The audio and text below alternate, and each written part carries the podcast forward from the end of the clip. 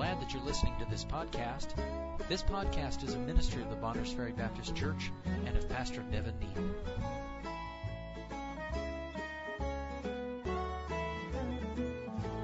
You may be seated. when a, a young man, or whatever age the man is, when he surrenders to go to a mission field, the very first, most important decision he is going to have to make is what translation of the Bible he's going to use. And I, I, I want to, I, I'm very, very much impressed with the young men in this church. I, I really impressed. I want to tell you, young men, you got to be men. You got, you got to have the guts to stand up by yourself. When you get to the mission field, you're probably going to have to do a lot of standing by yourself. What I mean is, it's just going to be you and God, and you better have the courage to be able to do it. Now, I don't, I, I'm not real familiar with uh, other mission fields except for Indonesia, but I can say that in in, uh, in Indonesia, the Bible that is in popular use there is extremely corrupt. Yeah. It is not a usable translation as far as I'm concerned. I can't use it. Amen. I just can't do it. I can't, with a clear conscience, use a Bible that has changed the truths of God's Word. Now, they have even changed John 3:16 to make it teach salvation by works. Unbelievable, but that's what they've done. They've made it so that you read John 3:16 and it says you have to live good to get to heaven. Wow, it's amazing, mind-boggling. Now, let's let's note here what this verse says. Uh, well, wait a minute. Before, before we get started, I want, I want to say, all of your modern translations have been translated from what's called the Westcott and Hort text. Okay, now, the, the King James Bible and all good Bibles are translated from the Textus Receptus. That means the received text. Why is it called that? Because for hundreds and hundreds of years, it was the only Bible Christian people accepted. That's why. It, the, it was received. Now, what we read right here Let's read this again. For we are not of many which corrupt the word of God. Think about this for a minute. This is in 2 Corinthians. Before this book was written, there were many who were corrupting the word of God. Think about that for a minute. This corruption wasn't something that's just happened recently. No, it started happening before the Bible was even finished being uh, given. Not all the books had even been given yet. And already they were, there were many who were corrupting the Word of God. Now, why am I uh, emphasizing that? Well, because the uh, principle of which these modern Bibles are based is that uh, the uh, the Word of God was lost and for hundreds of years, uh, it, it, it, we didn't have it, and then they discovered it here back just uh, 1800s. And they say these translate these uh, not translations these uh, old Greek manuscripts which they found, which not very many, just two, basically. They're saying that those are the best because they're the oldest. Oh, wait a minute. This says that even back in the time of Christ, they were already starting to corrupt. Right. Being the oldest, how do you know it's the oldest anyway? But let's just say it's really, really, really, really, really old. It doesn't mean that it hadn't been corrupted. From this very verse right here, we said. Okay, so um, just keep that in mind. And um, I, before we go on, I just want to say this. For people that are not saved, determining what Bible they're going to accept as the truth could be whether they go to heaven or hell. It could absolutely determine whether they go to heaven or hell. if they use a, a corrupt translation that has transla- that has um, changed the message of the Bible to make salvation be by works, salvation be by baptism, or some other uh, corruption of such like, uh, they will end up in hell if they believe that. So this is a very, very serious thing, extremely serious. Um, look with me in 2 Peter chapter 3. 2 Peter chapter 3 and verse 16. We'll start with verse uh, 15. An account that the long suffering of our Lord is salvation, even as our beloved brother Paul, also according to the wisdom given unto him, hath written unto you, and also in all his epistles, speaking in them of these things, in which are some things hard to be understood, which they that are unlearned and unstable wrest, as they do also the other scriptures, unto their own destruction. Now, there's several things in this I want you to see. First of all, I want you to see that there are people who wrest the Word of God. Now, you look that word up in the dictionary, you'll find what wrest means is you twist it to make it say something besides what it actually said. That's what wrest means. They're twisting it to make it say something it didn't say. And that's exactly what these modern translations are doing. They're twisting what was actually said to make it say something else. Okay, now, uh, let's read this again. It says, in which, uh, let's read 16, and, and also in all his epistles, speaking in them of these things, in which are some things hard to be understood. I have a very, uh, I, I, have a, I guess you say, a, a granddaughter by marriage. She's not actually a blood granddaughter, but by marriage. She's having a real hard time with uh, this thing. She's got a lot of friends that use the uh, modern corrupt Bibles. And you, you, you know, think about how many are there? There's a whole bunch of different translations, you know. But they, they think they're all about the same. It doesn't make any difference. And, uh, but there's one thing they don't want to use is the King James. and, um, I'm, I'm telling you, I'm worried about her. I'm concerned about her. I pray for her every day. I want her to get saved. But what's holding her back? She told me, she said, I just can't understand the King James. What is this through saying right here? What did we just read? Peter said that in the writings of Paul, which that's a whole bunch of the New Testament right there, there are things that are what? Hard to be understood. So just because it's hard to be understood, that's not a good reason to reject it. If maybe if it's too easy to be understood, you ought to reject it. Amen.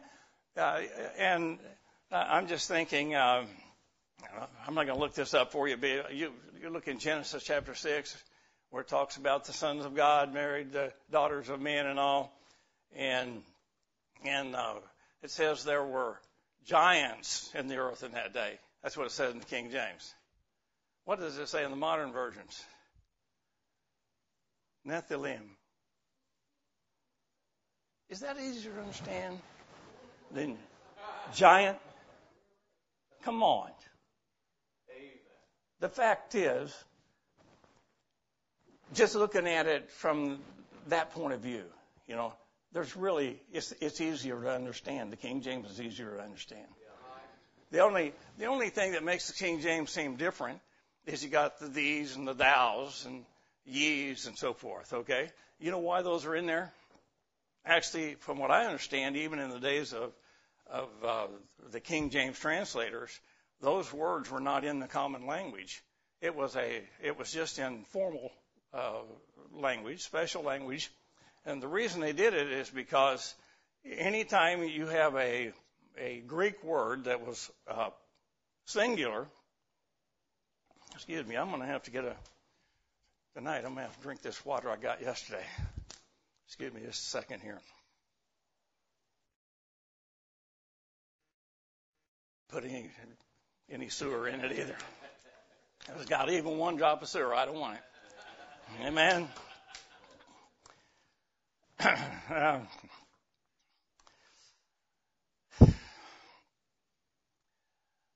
where were they? Oh, the these and the thous. Yeah.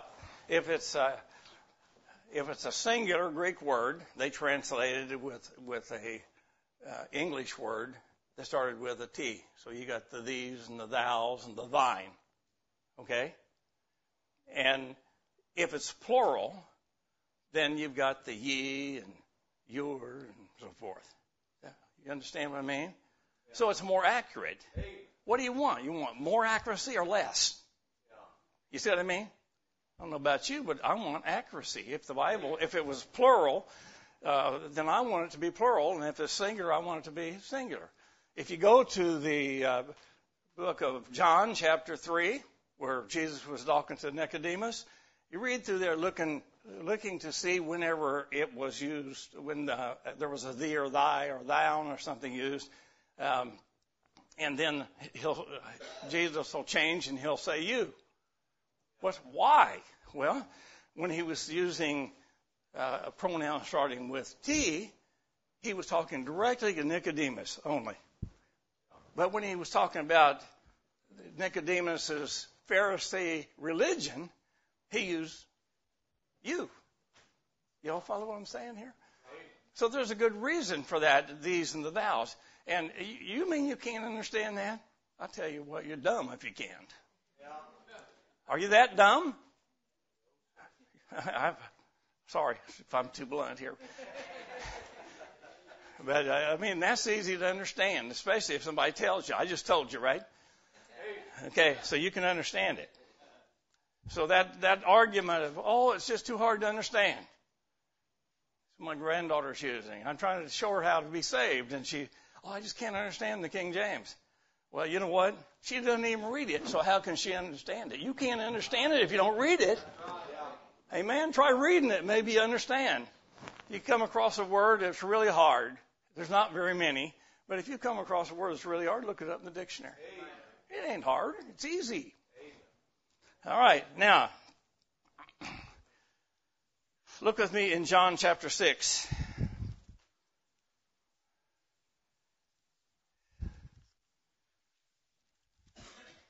John chapter 6, start with verse 63.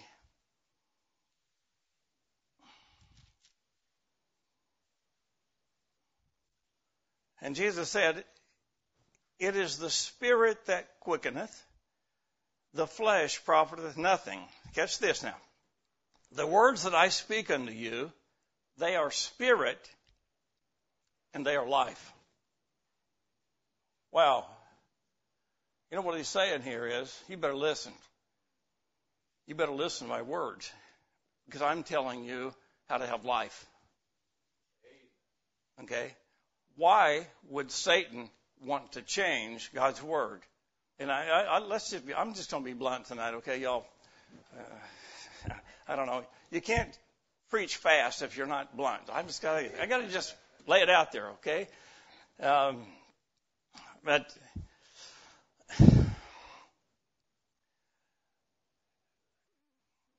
his words of life.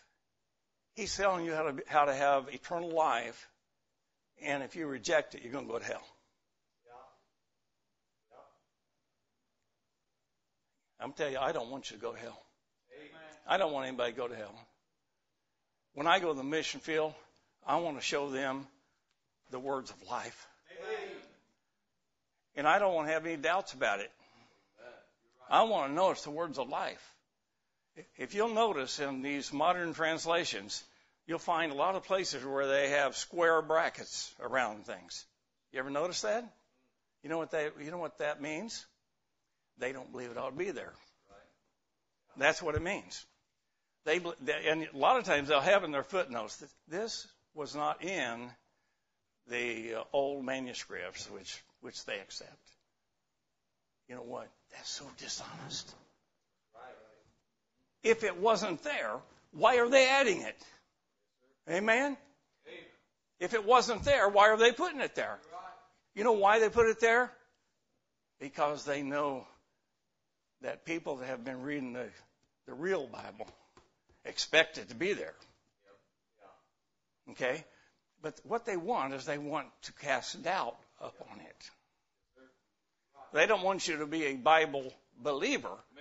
They want you to be a Bible doubter. And I'll tell you this: a preacher, a missionary, pastor, whatever, if he starts doubting the Bible, he's going to be a worthless preacher. Absolutely worthless. I tell you what, I believe the Bible. I'm willing to die for it. I'm literally willing to die for it.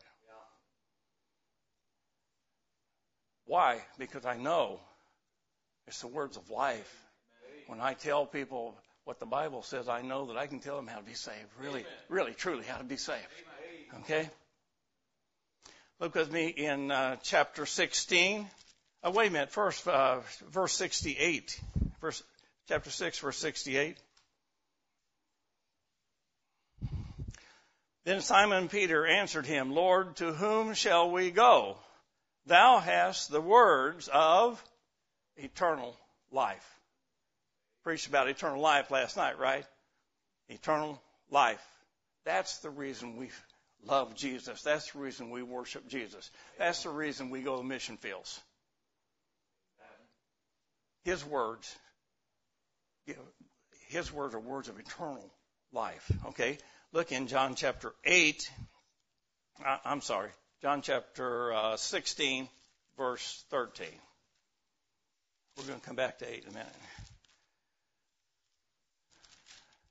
John 16, verse 13. Howbeit, when he, the Spirit of truth, is come, he will guide you into all truth. For he shall not speak of himself, but whatsoever he shall hear, that shall he speak, and he will show you things to come. He shall glorify me, for he shall receive of mine and shall show it unto you. Now, I, am just throwing this in to say that if you can't understand the Word of God, it could be that you're just not born again. That's the problem. Okay? I write things to my wife. I send her uh, uh, things that we kind of have a little secret code on what things mean sometimes, you know. And other people couldn't understand if they read it. They wouldn't know what to talk about. That's the reason I write it that way. okay? But in, in this case, it's not so much God doesn't want you to know, but it's just that you, if you don't have any spiritual discernment, you haven't been born again. Sure, okay, you don't understand everything, but there's there's a few things that are written in the Bible that's very very clear, and you can understand those. You don't have to understand everything to understand if you believe in Jesus, you have everlasting life. That's simple. You can believe that. Look with me in uh, John chapter 8, verse 28.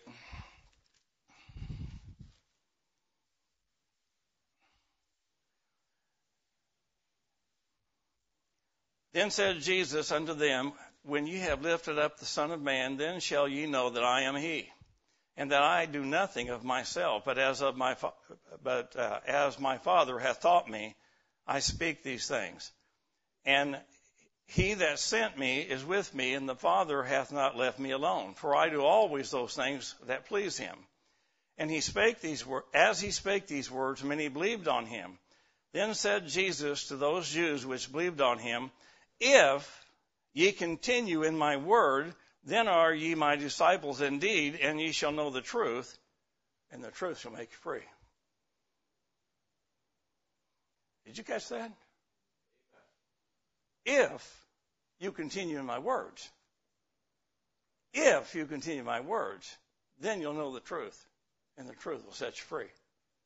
Let me tell you, Christians, those of you that have been born again, continue in God's Word. He'll free you from all kinds of bondage. Just, just knowing the truth will free you from all kinds of bondage and make, help you make decisions in your life. Valid, right decisions that will keep you out of all kinds of problems. Okay? Okay, now, 1 Peter chapter 1 verse 22.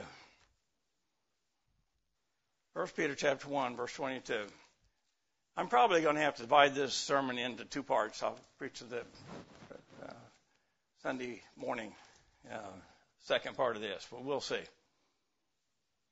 First Peter chapter one, verse 22. Seeing ye have purified your souls in obeying the truth through the Spirit unto the unfeigned love of the brethren. See that you love one another with a pure heart fervently, being born again, not of corruptible seed, but of incorruptible, by the word of God, which liveth and abideth forever. What's that mean? It wasn't lost. It wasn't lost. The whole premise of the these new Bibles is that the Word of God was lost and discovered again only just in the 1800s. For all flesh is as grass, and all the glory of man as the flower of grass. The grass withereth, and the flower thereof falleth away. But the word of the Lord endureth forever. And this is the word by which the gospel is preached unto you. You know what? That's the reason Satan wants to change it. These are the words by which the gospel is preached to people. Put yourself in Satan's place for a minute. If you were Satan, and you got all these people that have been reading the real Word of God, which in the English language is, is King James. I, I must emphasize in foreign languages, translations that have been accurately translated from the Textus Receptus are just as much the Word of God as the King James is, okay? And it's just as important that it be right on the foreign field as it is here.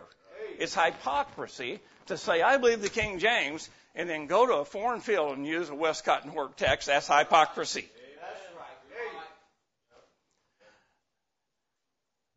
So God has preserved His words. You know what? That's the reason I reject all these foreign, or not foreign, all these uh, modern translations that have been uh, come from the Westcott and Hort text. There was no Westcott and Hort text until Westcott and Hort. They took two, what they said were, were old manuscripts. Were they really? How do we know? Have you looked at them? I've seen photographs of them, so forth. But I, I've read accounts too that it's forgery. Okay? So they took these and they said, boy, these are the oldest. We already just showed you that doesn't mean they're right. Yep, right. Okay? And they said, the Word of God was lost all these years and we just discovered it. According to this verse, they weren't lost, Right. which we just read here. Right. No. You see, I'm going to stick with Textus Receptus based translations because I believe what the Bible says. I believe God preserved His Word. You know what? You think about how stupid it is. If God's going to verbally inspire His words, and then He's going to let it be lost for hundreds and hundreds of years, how dumb do you think God is? How weak do you think God is? Let me tell you something. My God, He can preserve His Word just like He said, and He did.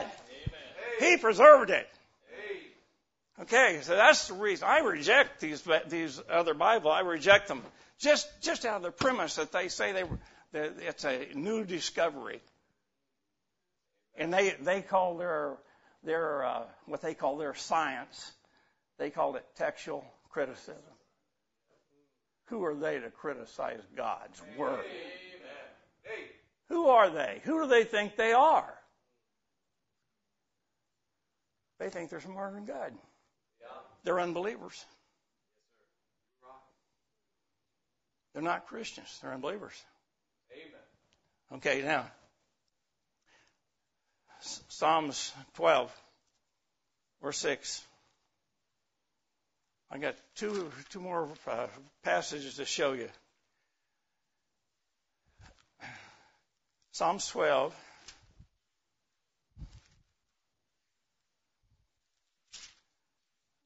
Let me see.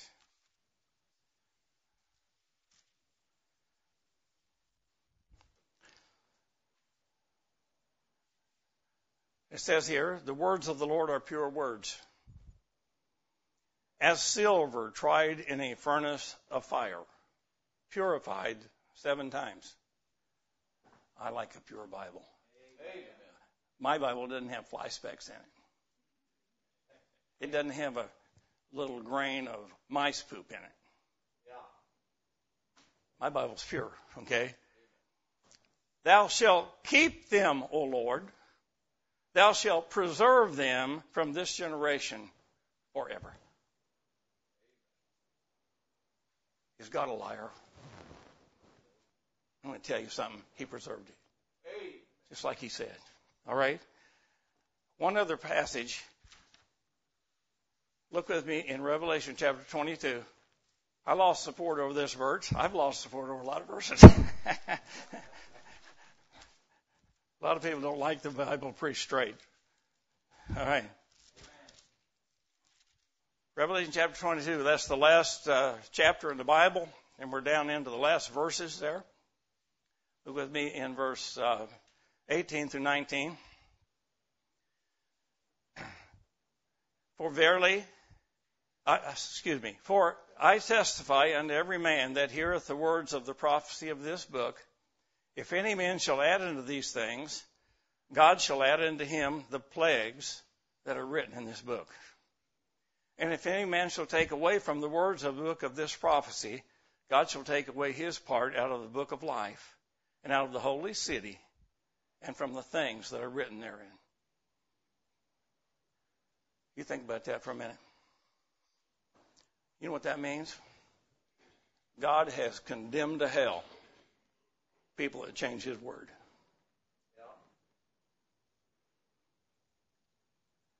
I had a man, one, one, one church dropped me.